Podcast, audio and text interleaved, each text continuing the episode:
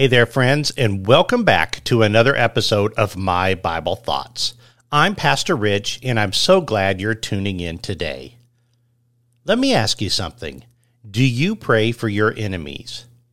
Now, I know this is a tough question, but as Christians, seeking the welfares of others isn't just a suggestion, it's woven into the very fabric of our faith. Stick with me today as we dive into this powerful passage from Scripture that challenges us to love even those who oppose us. I want you to imagine this in your own life. Someone you've clashed with, someone who's caused you pain, someone who just seems to be on a completely different wavelength from you. Now, what if I told you that seeking their well being is not just a noble act, but it's something that can transform your relationship with God? So let's dig into this. Picture this there's a young woman, let's call her Sarah, and she's navigating life with an unwavering faith, but she's faced with challenges.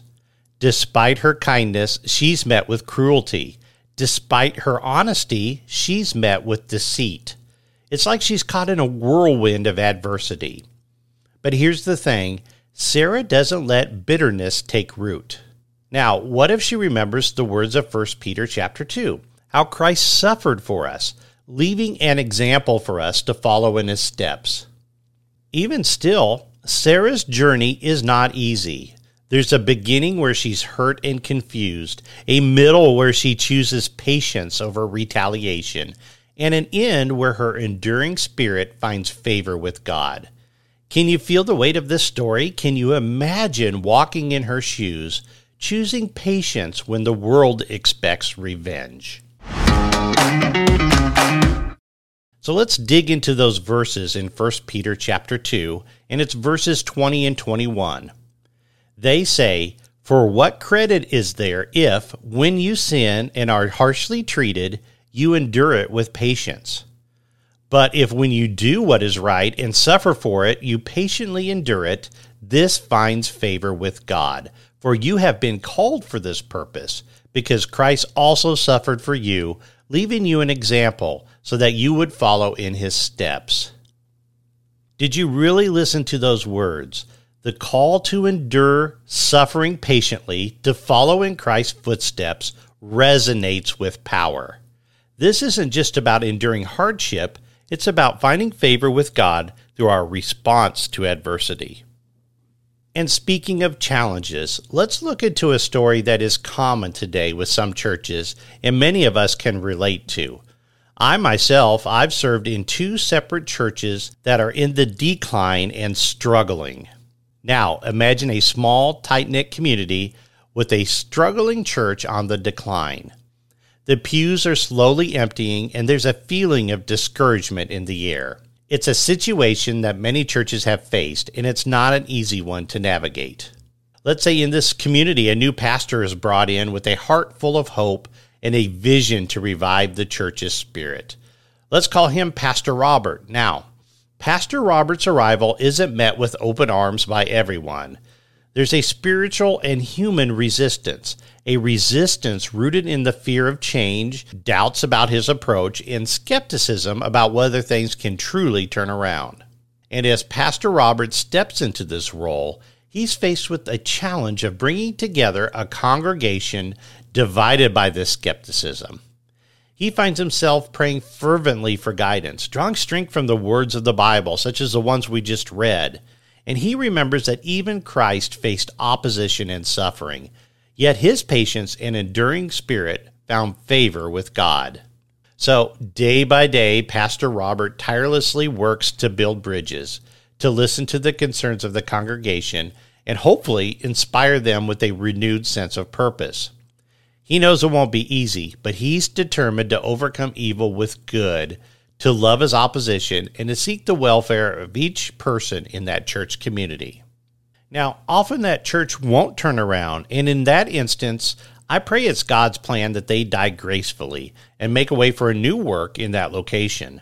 Now, sometimes it is in God's will that that church rebounds and starts to thrive once again. But here's what I want you to remember whatever the outcome, This story of Pastor Robert reflects the central theme of our episode today. It reminds us that suffering, challenges, and resistance are not uncommon in the world or even in the world of ministry. But it's precisely during these times that the message that we read from 1 Peter 2 takes on a powerful meaning that enduring suffering with patience and striving to love others, even in the face of opposition, can bring about a transformation that finds favor with God. And let's also remember that this story resonates with many who face similar struggles in various walks of life. Through his example, we're reminded of the strength that can be found in facing adversity with a spirit of determination, uh, relying on God, and love for others. Now, let's get practical. How can we apply this in our own lives? Here are four actionable steps. First, I want you to pause and reflect. When faced with any kind of spiritual opposition, take a moment to reflect on Christ's example. How did he respond to those who opposed him? I believe this is the reason we need to keep in the Word every day. We need to be praying every day. Connection to Christ is what gets us through, that actually guides us to pause and reflect. When we think of Christ on the cross and the victory that he achieved, we can't help but to put things in a more eternal perspective. Number two, choose empathy. Put yourself in the shoes of your quote unquote opponents. Understand their perspective and challenges. Number three, of course, I say this about every podcast episode, but pray for transformation. Instead of seeking revenge, pray for transformation of hearts, uh, both in your, your heart and in theirs. And finally, acts of kindness. Find tangible ways to show kindness to those who oppose you. Small acts of love can have a very profound impact. I found that a good conversation comes from sitting down at a meal together. It's hard to be upset with someone while sharing this time together. Now let's take a time to pray together. Please bow your heads with me. Heavenly Father, as we navigate a world that often pushes us to react with anger and vengeance, we ask for your guidance. Oh Lord, help us to remember the example of Christ who suffered for us without retaliating. Soften our hearts, Lord. Grant us the strength to love our enemies. Lord, we lift up those who oppose us, praying for their transformation and well being. May your favor rest upon us as we choose the path of patience and compassion. In Jesus' holy and precious name I pray. Amen. Well, my friends, I hope today's episode has touched your heart and sparked some introspection. Remember, seeking the welfare of others isn't just an option, it's a calling that can lead to blessings beyond measure. And if this message resonated with you, please don't keep it to yourself. Share this podcast with someone who might need to hear these words. Thank you for joining me today on My Bible Thoughts. And until next time, Keep seeking the path of love and patience. God bless you all.